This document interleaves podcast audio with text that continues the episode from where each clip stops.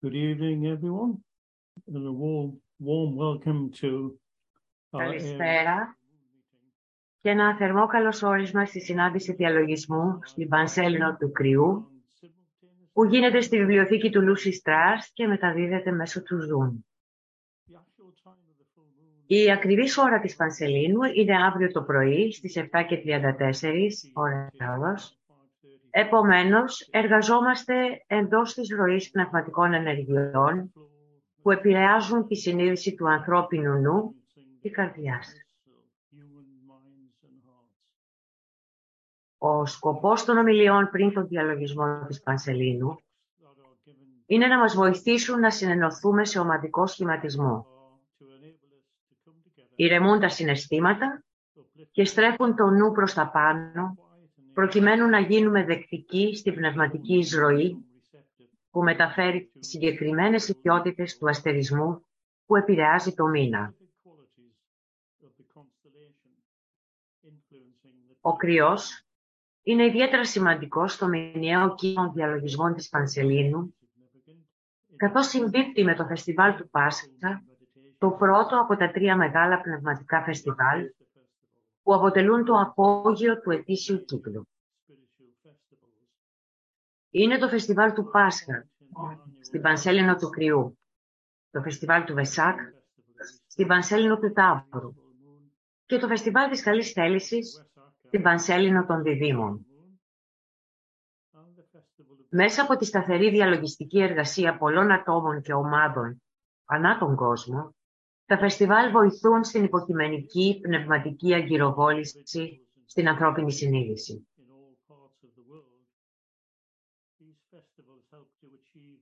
Τα φεστιβάλ είναι περίοδοι χαράς και γιορτής. Εορταστικές περιστάσεις που σχετίζονται με κάποιο συμπόσιο και στην περίπτωση της Πανσελίνου το συμπόσιο τελείται με πνευματική τροφή, καθώς οι καρδιές και οι διάνοιες συνενώνονται ώστε να επιτραπεί η είσοδο στο φως. Αν και το Πάσχα είναι χριστιανική γιορτή, η προέλευσή του χάνεται στο χρόνο και στο βόρειο ημισφαίριο συνδέεται με τη λέξη Ανατολή, Ανατολή East, Πάσχα Easter, με τον ανατέλλοντα ήλιο και τη θεά της γονιμότητας και της άνοιξης.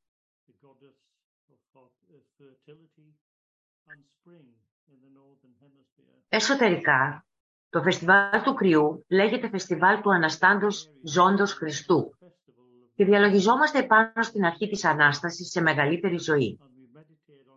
Το «Ως εστί Χριστός εν ημίν» η ελπίς της δόξης γίνεται η λιδία λίθος των βαθύτερων στοχασμών μας. Σταδιακά, μέσω συστηματικού και ρυθμικού διαλογισμού, το άτομο διαφεύγει τα όρια του κατώτερου εαυτού και εισέρχεται στη ζωή της ψυχής, η οποία αποτελεί πηγή έμπνευσης σε όλα τα φωτισμένα και απελευθερωμένα όντα, η υποκειμενική σταύρωση και ο θάνατος της προσωπικότητας οδηγούν στην ανανέωση της συνείδησης και σε μια ζωή πνευματικού σκοπού και έκφρασης. Ο κρυός είναι ζώδιο των αρχών, της έναρξης, της αναζήτησης της χρηστικής ή ψυχικής συνείδησης για απελευθέρωση από τη μορφική φυλακή είναι η παρόρμηση που όθησε τον Ηρακλή να πραγματοποιήσει τους 12 άθλους του. Στο βιβλίο «Η άθλη του Ηρακλή και ο Ζωδιακός», η Αλίκη Μπέιλι μεταφέρει μια γλαφυρή περιγραφή του ταξιδιού της ψυχής, καθώς ενσαρκώνεται διαδοχικά στα 12 ζώδια του Ζωδιακού. Ο Ηρακλής απεικονίζει το ταξίδι της επιστροφής του Ασώτου στον οίκο του πατρός και τις δυσκολίες και δοκιμασίες που αντιμετωπίζουν όλοι οι ζηλωτές των μυστηρίων. Η συμβολική αφήγηση της πορείας προς μεγαλύτερο φως συνδέεται με όλες τις παγκόσμιες θρησκείες και όλους τους λαούς, είτε είναι θρησκευόμενοι είτε όχι, γιατί κάθε άνθρωπος είναι μια ψυχή ενσαρκωμένη σε φυσικό σώμα, η οποία τελικά οφείλει να υποβληθεί στις δυσκολίες και τις δοκιμασίες που θα την αφυπνίσουν στο εσωτερικό της φως. Ψυχή είναι ο, ο πραγματικός εαυτός και ένα άλλο όνομα για τη χρηστική αρχή. Τα πολλά συνώνυμά της, όπως π.χ. ανώτερος εαυτός, ένθον Θεός, εσωτερη πραγματικότητα, διδάσκαλος στην καρδιά, στοχαστής, ηλιακός άγγελος, παρατηρητής και ιός του νου, επιβεβαιώνουν την περιεκτικότητα της ψυχής και την ελευθερία της από το θρησκευτικό δόγμα.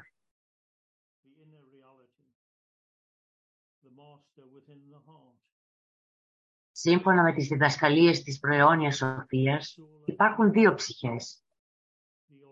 Η ψυχή στο δικό της πεδίο, εντελώς απαλλαγμένη από τον έλεγχο της ύλης, μορφής και εκτός των περιορισμών του χωροχρόνου. Έπειτα υπάρχει η ενσαρκωμένη ψυχή που έχει περιγραφεί γλαφυρά ως η φυλακισμένη λαμπρότητα, βυθισμένη στη μορφή, περιορισμένη στο χωροχρόνο, τον οποίο και θεωρεί πραγματικότητα. Ο στόχος δεν είναι η απαξίωση της υλικής μορφής. Αντιθέτως, η υλική μορφή προορίζεται να αποτελέσει όργανο για την έκταση του σκοπού του ανώτερου εαυτού και αυτό ισχύει για όλη την ανθρωπότητα, για κάθε λαό, φυλή, θρησκεία και έθνος επίσης. Ο σκοπός αυτός μπορεί να θεωρηθεί αναπόφευκτο μέρος της εξελικτικής πορείας, με την κάθοδο του πνεύματος στην ύλη και το ταξίδι της επιστροφής, την ανέλυξη προς τα πνευματικά βασίλεια και την Ανάσταση της πνευματικής φύσης. Είναι η διαδικασία της έκφρασης αγάπης και φωτός μέσω των ύπατων ηθικών αρχών και πνευματικών αξιών που έχει ως συνέπεια τις ορθές σχέσεις, τη δικαιοσύνη και το φιλότιμο. Σε σχέση δε με το πνεύμα και την ύλη, ας αναλογιστούμε ένα απόσπασμα από το βιβλίο «Μίση, ανθρώπινη και ηλιακή» της Αλίκης Μπέιλι.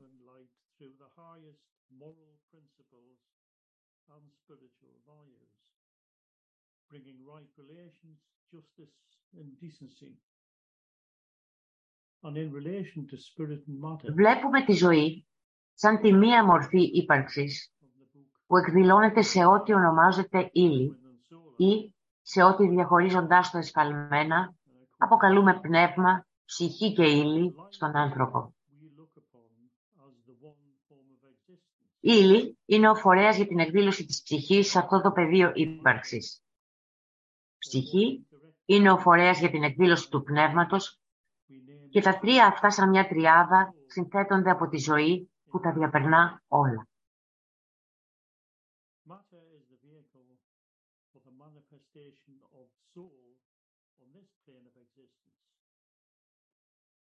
Από αυτή την εσωτερική οπτική γίνεται σαφές ότι η φυλακισμένη λαμπρότητα που αναφέρει ο Ρόμπερτ Μπράουνινγκ στο Παράκελσο και ο Ρέιναρς Τζόνσον στο ομώνυμο βιβλίο είναι ενσαρκωμένη ψυχή με ζωικό σκοπό να εγερθεί από τους περιορισμούς της μορφικής φυλακής όχι για να δραπετεύσει σε κάποιο μυστικιστικό τόπο ειρήνης και ηρεμίας, αλλά για να εισάγει το φως και να υπηρετήσει την ανθρωπότητα. Η ανθρωπότητα είναι ένα θαυμάσιο είδος, με μεγάλη ποικιλομορφία και εκφράζει στη ζωή όλο το φάσμα των συναισθημάτων. Αγάπη, χαρά, ενθουσιασμό και αντιστρόφως πόνο, οδύνη και θλίψη. Καθώς η ψυχή ξυπνά από το λίθαργό της, προσφέρει σε κάθε άτομο ένα απέραντο όραμα μεγαλύτερων δυνατοτήτων και ευθυνών για την αποκατάσταση του σχεδίου στη γη. Αναγνωρίζονται νέες ιδέες που εξυπηρετούν το μεγαλύτερο καλό με την έκφραση ψυχικών ιδιωτήτων και αρχών. Η φυλακισμένη έγλη ξυπνά και γνωστοποιεί την παρουσία της. Δεν πρόκειται για μοναδική εμπειρία εφόσον αποδεχόμαστε τη λειτουργία του νόμου της επαναγέννησης και του κάρμα. Και η ψυχή ενσαρκώνεται αμέτρητες φορές. The imprisoned splendor awakens or makes its presence known. Με μια ιστορική ανασκόπηση A one μπορούμε να δούμε την αντιπαράθεση μεγάλων συνειδησιακών αλλαγών που επέφεραν αυξημένη γνώση και κατανόηση του κόσμου και των τρομακτικών πράξεων της ανθρωπότητας κατά του εαυτού της και των βασιλείων της φύσης. Μία από τις σημαντικότερες εξελίξεις αφορά το νου see the great με αφενός την εφευρετικότητά του, αφετέρου τη δυνατότητά του για σκληρότητα. understanding of the world.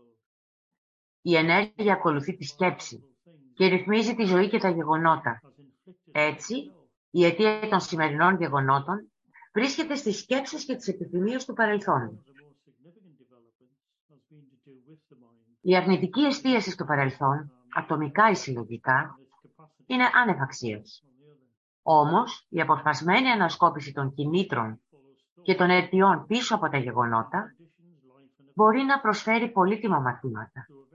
To events take Ακριβώς όπως η πνευματική πρακτική της βραδινής ανασκόπησης της ημέρας, of the past. η οποία αντλεί από τα καθημερινά μαθήματα για τη δημιουργία ενός καλύτερου άνθρωπο. on the past, whether individually or collectively. Valuable lessons can be learned from a detached review Γνωρίζουμε ότι ο ανθρώπινος νους and causes μπορεί να πετύχει καταπληκτικά πράγματα. along the Με πρόσφατο παράδειγμα την επιτυχική ρύθμιση της περίπλοκης αντιλιακής ασπίδας του τηλεσκοπίου James Webb. learned to create a better Το εξάρτημα ηλιοπροστασία συνδέεται με το κύριο διαστημόπλιο και οι βραχίονες του ανοίγουν προς τα έξω, εκδιπλώνοντας τη θερμική ασπίδα και διαχωρίζοντας τα διάφορα στρώματά της. feat of adjusting the complex protective sunshade Κατά την εκτόξευση η ασπίδα τσαλακώθηκε και ξεδιπλώθηκε προσεκτικά αργότερα, αφού το τηλεσκόπιο βρέθηκε στο διάστημα σε μια εξαιρετικά πολύπλοκη επιχείρηση. with spreading out the heat shield and separating the layers. During launch, the shield was folded up.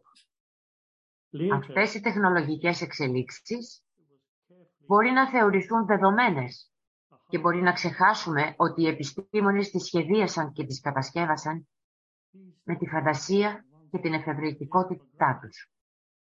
and we may forget that scientists have designed and constructed them through the imagination and your ingenuity.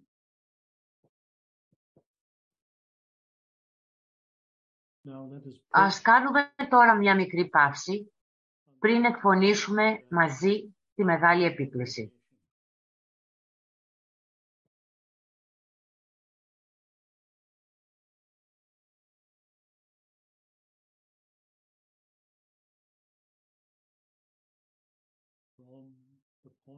Από την αιστεία του φωτός, in the mind, μέσα από τη διάνοια του Θεού, let light ας διαχυθεί φως μέσα στις διάνοιες των ανθρώπων. the minds of men. Το φως ας κατέλθει στη γη.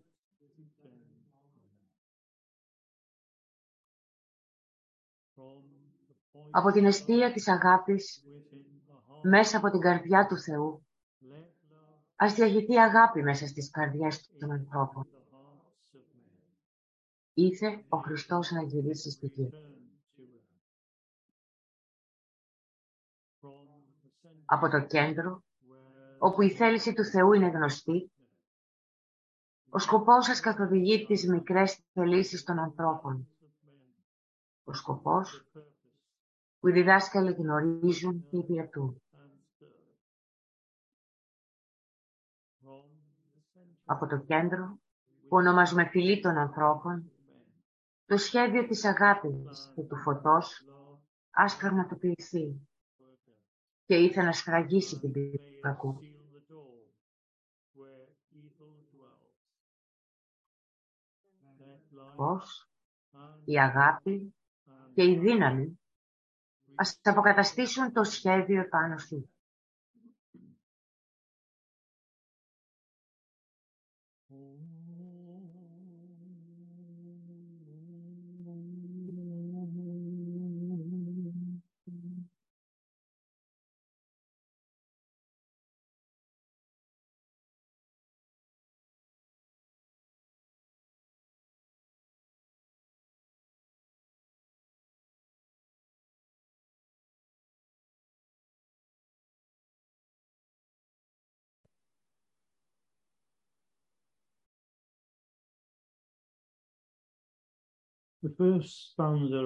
Η πρώτη στροφή της Μεγάλης Επίκλησης αναφέρεται στις διάνοιες των ανθρώπων, οδηγώντας μας στον τόνο του ζωδίου του κρυού. which is I come forth and Προβάλλω και από το πεδίο του νου κυβερνώ. the workings of the mind Το βιβλίο της Αλίκης Μπέιλι, πραγματεία επί της λευκής μαγείας, αναφέρεται στη φύση και τις λειτουργίες του νου is από την οπτική της εσωτερικής φιλοσοφίας. in the book A Treatise on White Magic. Έχουμε συνεπώς There are three aspects of mind energy. τον κατώτερο συγκεκριμένο νου, The lower που ονομάζεται τσίτα ή υλικό του νου, mind stuff in στις Yoga Σούτρα του Πατάντζαλη. the abstract mind Τον αφηρημένο νου ή εκείνη την όψη του νου που σχετίζεται με τον κόσμο των ιδεών, and the intuition την ενόραση ή την καθαρή λογική, που είναι για τον άνθρωπο η ανώτατη όψη της νοητικότητας. mentality. And in achieving mind control, Και κατά την επίτευξη του νοητικού ελέγχου έχουμε agent πρώτον becomes ο εγκέφαλος που είναι ο ελέγχοντας παράγοντας γίνεται το νοήμον όργανο του νου. The brain Δεύτερο, ο εγκέφαλος πρέπει να αποκτήσει την ικανότητα της φώτισης από την ψυχή μέσω του νου. via the mind. Τρίτο, ο άνθρωπος πρέπει να μάθει να επιλύει τα προβλήματά του μέσω της ορθής εκλογής και της ορθής χρήσης του νου. solve his problems. Και τέταρτο, And finally, through μέσω της ορθής χρήσης του νου, ο άνθρωπος μπορεί να εισέλθει στο νου του the Θεού. Η νοημοσύνη από μόνη της δεν επαρκεί. Πρέπει να υπάρχει αγάπη, σοφία Is και ενωρακή γνώση. there must be love, wisdom, Έτσι, στη δεύτερη στροφή της Μεγάλης Επιτήσης, η αγάπη πρέπει να εισρεύσει στις καρδιές των ανθρώπων. Και στην τρίτη στροφή, forth. ο σκοπός πρέπει να ισχυροποιηθεί από την ανώτερη θέληση, Third stanza, ώστε το σχέδιο της αγάπης και του φωτός higher will. Να μπορέσει να The πραγματοποιηθεί power στη of γη. love and light can work out on earth. Ο υπεραναπτυγμένος ανθρώπινος νους μπορεί σήμερα να φτάσει σε μεγάλα ύψη, Today can reach αλλά όταν απουσιάζει η αγάπη, είναι ικανός να επιφέρει το κακό, όπως στην περίπτωση των πολέμων, των συγκρούσεων και της διαστροφής της δημιουργικής νοημοσύνης με τη δημιουργία και τη χρήση όπλων και εξοπλισμών. Ο αναπτυγμένος άνθρωπος χρειάζεται να συνδέσει τις κατώτερες και ανώτερες όψεις του νου, ώστε, ε, ώστε να εισέλθει στο φως της ψυχής και να προοδεύσει στο εξελικτικό του ταξίδι μέσα από τους κόπους, τις δοκιμασίες και τις δυσκολίες που αντιμετώπισε και ο Ηρακλής. Ο Τιβετανός διδάσκαλος αναφέρεται σε αυτή τη σύνδεση ως νοήμονα νου, αν και συνήθως χρησιμοποιεί τον όρο ανώτερος νους για να περιγράψει την ψυχή, τον ιό του νου και τον όρο αφηρημένη ή αγνή νοημοσύνη για να περιγράψει την αρχή του μάνας. Το μάνας έχει οριστεί ως νοημοσύνη, ο ανώτερος ανθρώπινος νους, ο οποίος συνδέει τη μονάδα και τη θνητή οντότητα με το φως ή την ακτινοβολία του. Ο νους είναι εκείνη η νοητική ικανότητα που διακρίνει τον άνθρωπο από τα ζώα. Στη δήλωση στην αρχή των βιβλίων της Αλίκης Μπέιλι, δήλωση σημαντική για τον αναγνώστη, δίνεται αξιοσημείωτη έμφαση στο φωτισμένο νου και στην ενόραση. Λέγει εκεί. Τα βιβλία που έγραψα αποστέλλονται στον κόσμο δίχως καμία αξίωση για την αποδοχή τους. Μπορεί ή όχι να είναι ορθά, αληθινά και χρήσιμα. Ανήκει σε εσάς να εξακριβώσετε την αλήθεια τους με την ορθή πρακτική και με την άσκηση της ενόρασης. Αν η διδασκαλία που μεταδίδουν προκαλεί την ανταπόκριση του φωτισμένου νου του εργάτη μέσα στον κόσμο και επιφέρει την αστρα... αστραποβολή της ενόρασής του, τότε η διδασκαλία ας γίνει αποδεκτή. Όχι όμως διαφορετικά. Αν οι δηλώσεις επιβεβαιωθούν τελικά ή κριθούν αληθινές κάτω από το κριτήριο του νόμου των αντιστοιχειών, τότε αυτό θα είναι καλό και ικανοποιητικό. Αν όμως δεν συμβεί αυτό, ας μην αποδεχτεί ο σπουδαστής τα όσα λέγονται.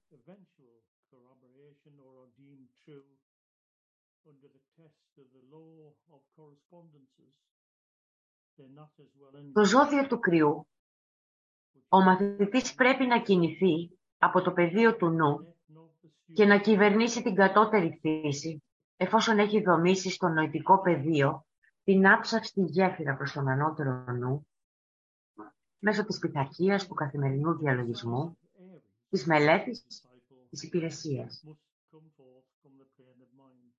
Και η σχετική σκέψη που μας σωθεί σε αυτή την κατεύθυνση είναι ότι η φαντασία αποτελεί το σπέρμα της ενόρασης που λέγεται πως καθοδηγεί όλους τους διανοητές προς νέες διαστάσεις σκέψης.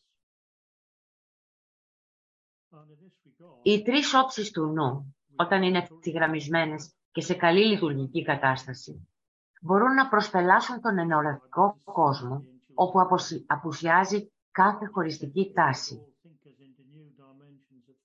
Η ενόραση είναι ολότελα περιεκτική και όταν είναι ενεργή επιφέρει την ταύτιση με τη ζωή μέσα σε όλα τα όντα και σε όλες τις μορφές της σε αυτό το πλανήτη. Ζωικές, φυτικές και ορυκτές. Επιφέρει δε ακόμα και μια αμυδρή αίσθηση των μεγάλων εκείνων ρυθμιστικών ζώων που στέκουν πίσω από τους πλανήτες, το ηλιακό σύστημα και ακόμα παραπέρα.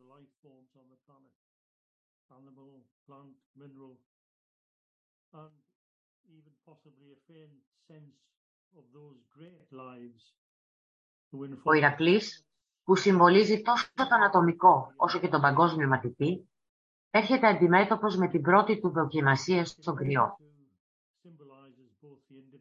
Πρέπει να αποκτήσει νοητικό έλεγχο.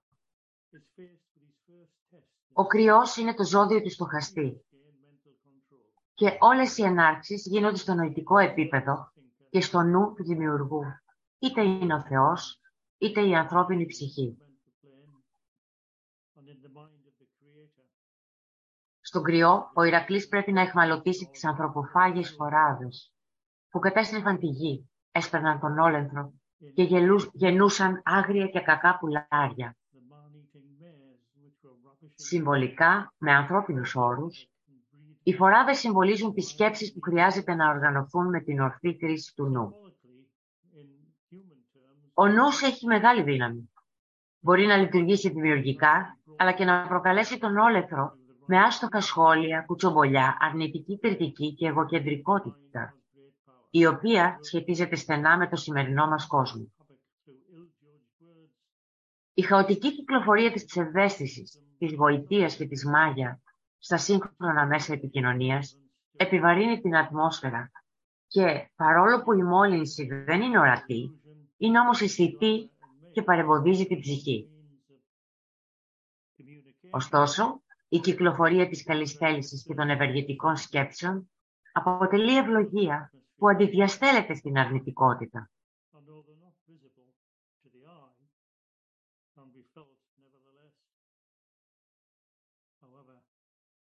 Επιστρέφοντας στον πρώτο άθλο του κρυού, οι φοράδες της σκέψης εξέτρεφαν πολεμοχαρή άλογα, αντίστοιχα της λανθασμένης σκέψης, της λανθασμένης ομιλίας και των λανθασμένων ιδεών και είχαν καταστρέψει το ύπεθρο. Είναι ενδιαφέρον να αναλογιστούμε ότι το άλογο στην ανώτερη έκφρασή του συμβολίζει τη διάνοια ή την νοημοσύνη και στην κατώτερη έκφρασή του τις επιθυμίες και τα πάθη. Το άλογο είναι ευαίσθητο πλάσμα και χρειάζεται προσεκτικό χειρισμό. Μπορεί να σηκωθεί στα πίσω πόδια του και να ξεσπάσει όταν φοβηθεί.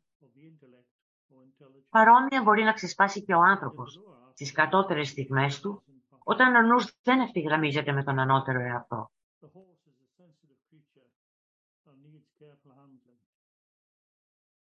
Έτσι επιβεβαιώνονται τα λόγια αυτής της μεγάλης ψυχής του Σουάμι Βιβεκανάντα. Είμαστε ό,τι μας κάνουν οι σκέψεις μας. Γι' αυτό φροντίστε τι σκέφτεστε.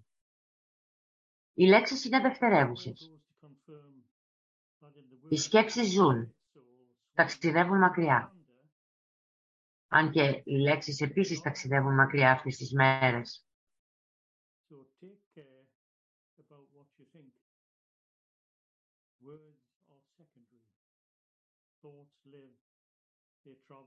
Ως εκ τούτου, ο βασικός τόνος της ψυχής στον κρυό είναι να προβάλλει από το πεδίο του νου και να κυβερνά και να σκέφτεται, χρησιμοποιώντας τον ανώτερο νου, ώστε να ανυψώνεται πάνω από τον τόνο της προσωπικότητας που είναι και ο λόγος είπε ας αναζητηθεί πάλι η μορφή.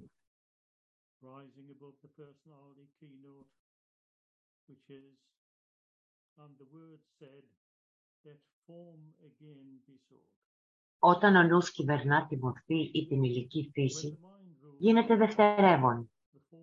Γίνεται ένα όργανο για την ενέργεια της ψυχής, της χρηστικής ή ψυχικής αρχής, που είναι σοφός και στοργικός διδάσκαλος. Αυτή είναι η πρόκληση ενώ, ενώπιον της πέμπτης φυλής.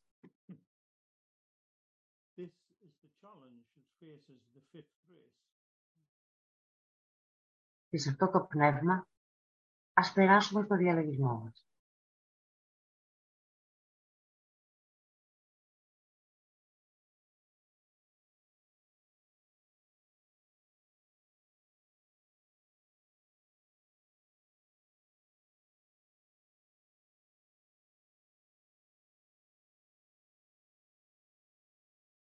We shall now go into our meditation. Full moon approach to the hierarchy. Letting in the light. Διαλογισμός επιτρέποντας την είσοδο στο φως. As we've just said, discussed. I come forth and from the plane of Και ο mind, βασικός τόνος, όπως προαναφέραμε, είναι προβάλλω και από το πεδίο του νου say κυβερνώ.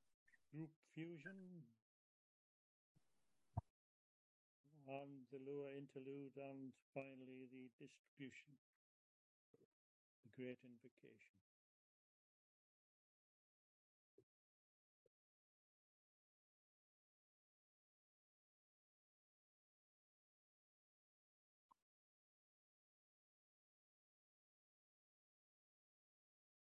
Letting in the light.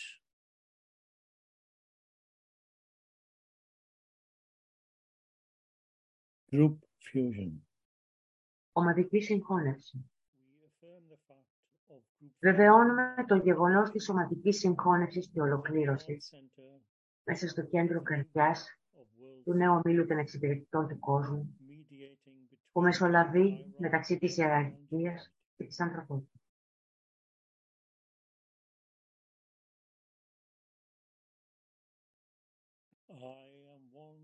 Είμαι ένα με τους αδερφούς μου στον όμιλο and all that I και ό,τι έχω is όλα είναι δικά τους. may the love which Ήθε η αγάπη που είναι μέσα στην ψυχή τους, all η ψυχή μου να διαχυθεί προς αυτούς. may the strength Ήθε η δύναμη που είναι μέσα μου in me να τους ανυψώσει και να τους βοηθήσει. may the thoughts Ήθε οι σκέψεις που δημιουργεί η ψυχή μου να φτάσουν σε αυτούς και να τους ενθαρρύνουν.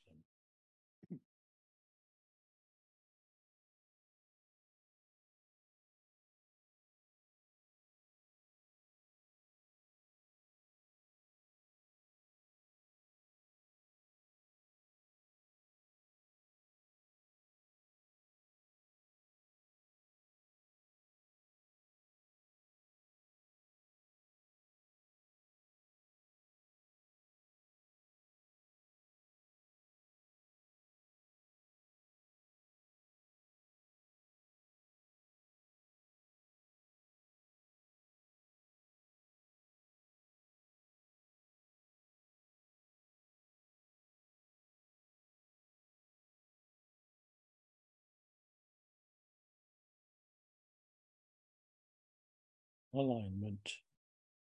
Ευθυγράμμιση. Project a line of lighted energy Προβάλλουμε μια γραμμή φωτεινής ενέργειας of the προς την πνευματική ιεραρχία του πλανήτη, Coffee Heart, την πλανητική καρδιά, great ashram of το μεγάλο άσραμ του Σανάτ Κουμάρα and towards και και προς τον Χριστό, at the heart καρδιά της ιεραρχίας.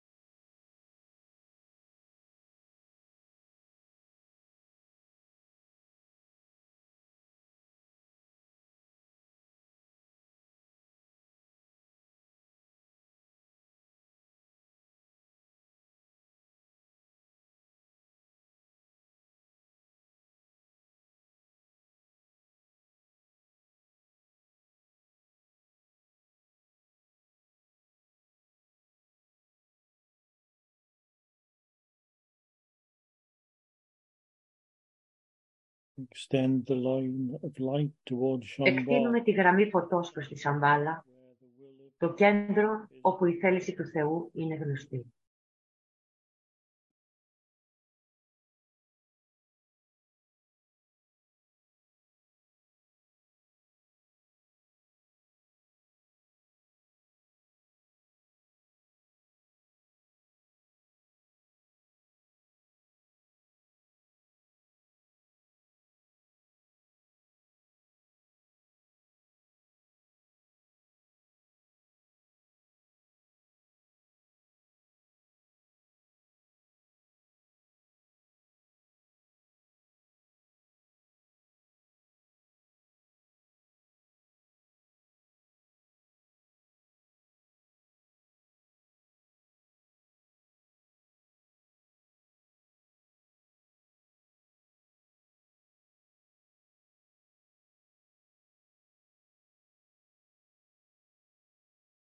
Higher interlude. Hold the contemplation Ανώτερο διάλειμμα. to the extra-planetary Κρατάμε τον αναθεμίζοντα νου ανοιχτό στις εξωπλανητικές ενέργειες and που εισραίουν στη Σαμπάλα και ακτινοβολούνται μέσω της ιεραρχίας. using the creative imagination Χρησιμοποιώντας τη to δημιουργική see φαντασία, planet- planet- επιχειρούμε να δούμε τα τρία πλανητικά κέντρα. Shambhala, hierarchy, Σαμπάλα, humanity, ιεραρχία, ανθρωπότητα. gradually Να έρχονται βαθμιαία σε ευθυγράμμιση and into και αλληλεπίδραση.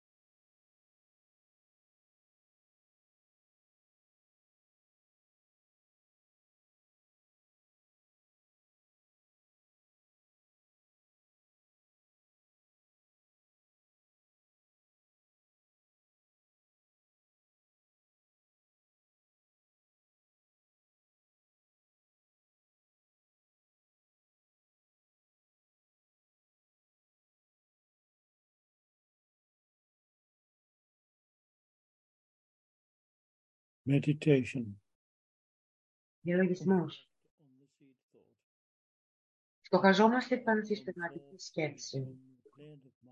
Προβάλλω και από το πεδίο του νου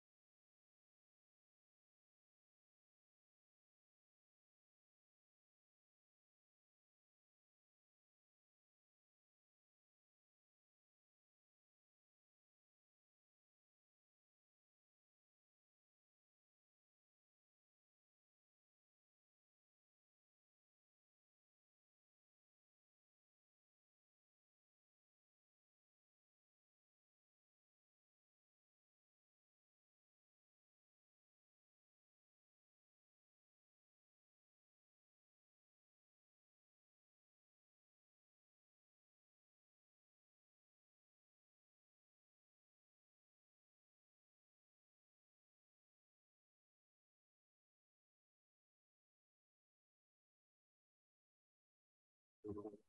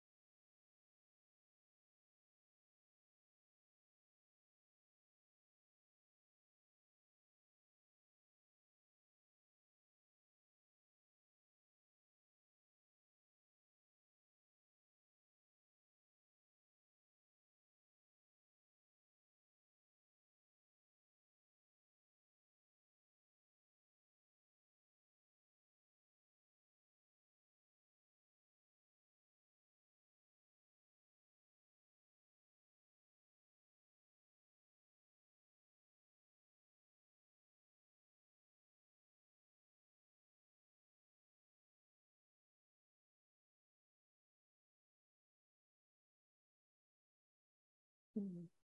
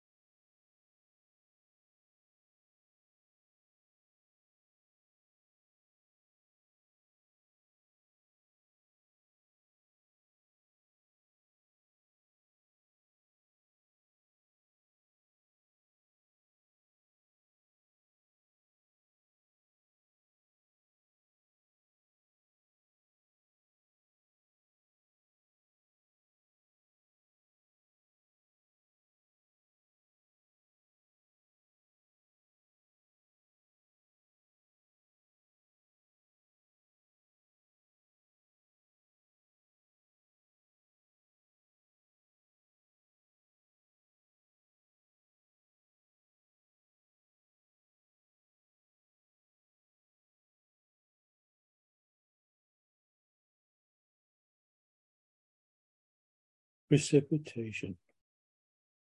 Καταστάλαξη.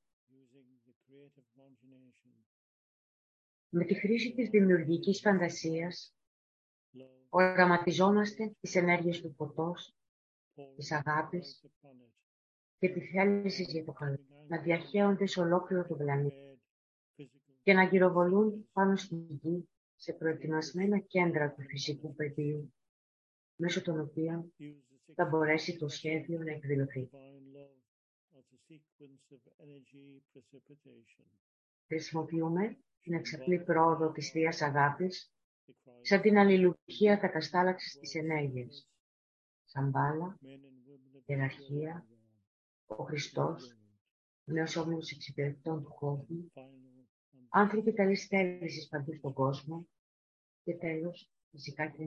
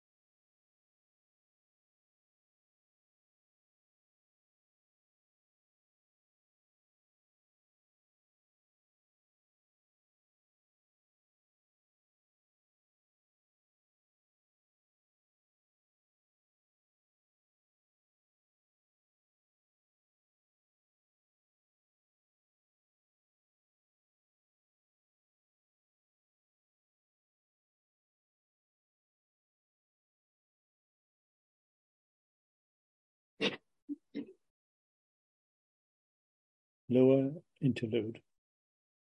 Δεύτερο διάλειμμα. The consciousness as a group Επανεστιάζουμε τη συνείδηση ως όμιλος of the great μέσα στην περιφέρεια του Μεγάλου Άστρα. together Από κοινού εκπονούμε τη βεβαίωση. in the center of Στο κέντρο all love όλης της αγάπης στέκουν. from love Από αυτό το κέντρο, I, εγώ, the soul, ψυχή, will θα κινηθώ προς τα έξω. from that center Από αυτό το κέντρο, I, εγώ, the one εκείνος που υπηρετεί, θα εργαστώ. work.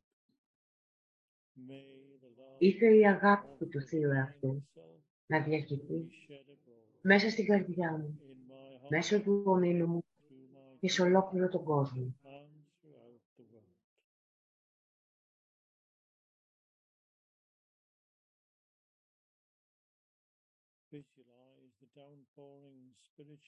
Οραματιζόμαστε το ρεύμα της πνευματικής, κατερχόμενη πνευματική εισρωή που απελευθερώνεται από τη Σαμπάλα μέσω της ιεραρχίας through the prepared chant. και διοχετεύεται μέσα στην ανθρωπότητα δια του προετοιμασμένου αγωγού. Inpouring energies of Αναλογιζόμαστε πώς αυτές οι εισερχόμενες ενέργειες εγκαθιδρύουν την ατραπό του φωτός για τον ερχόμενο παγκόσμιο διδάσκαλο, τον Χριστό.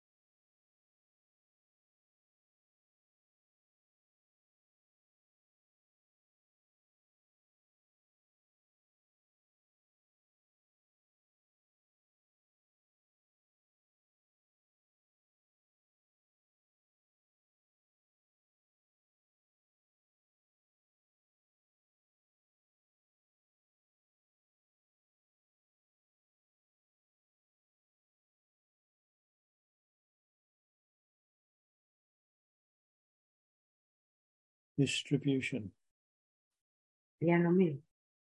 As the great invocation is Καθώς εκφωνούμε τη μεγάλη επίκληση, visualize the οραματιζόμαστε τη διάχυση του output of φωτός, love της αγάπης και της δύναμης from the spiritual από την πνευματική ιεραρχία through the μέσω των πέντε πλανητικών εισόδων.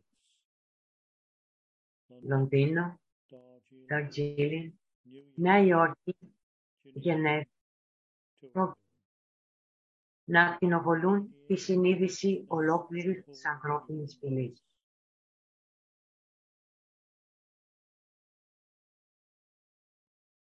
From the point of Από την αιστεία του φωτός, within the mind, μέσα από τη διάνοια του Θεού, let light ας διακυθεί φως μέσα στις διάνοιες των ανθρώπων. into the minds of Το all φως Ας κατέλθει στη Let γη.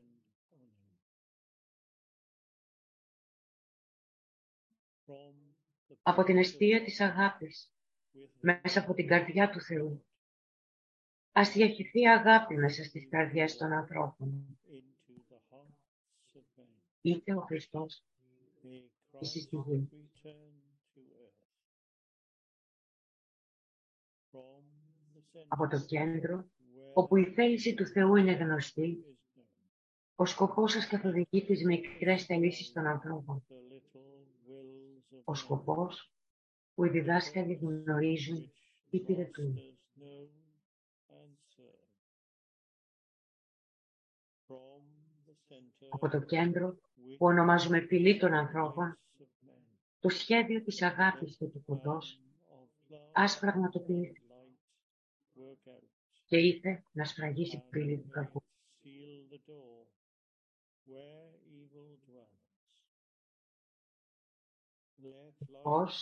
And η love αγάπη και η and δύναμη.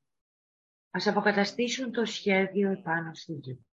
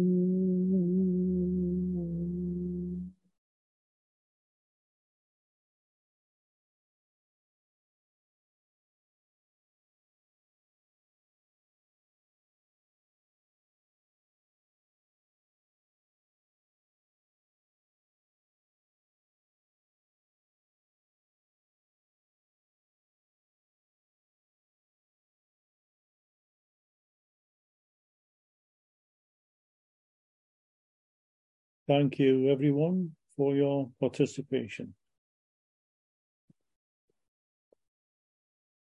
The next meeting is the new moon meeting by Zoom on the 19th of April, Wednesday, time 6.30 in the evening. And thereafter is the Wesak Festival of Taurus on Friday, the 5th of May at 6.30, which is a physical meeting in the Trust Library here, as well as a Zoom meeting. There's six o'clock when we said, Ah, it's a, a change, is it? It's changed? it's six o'clock. It is six o'clock, It's right? Yeah, sorry, yeah. Six is the actual time. Yes. And so it wants to be in meditation mode. That was it. Okay, so it's six o'clock the meeting and the actual full moon is six thirty-four BST. That's right. Good evening, everyone. Thanks.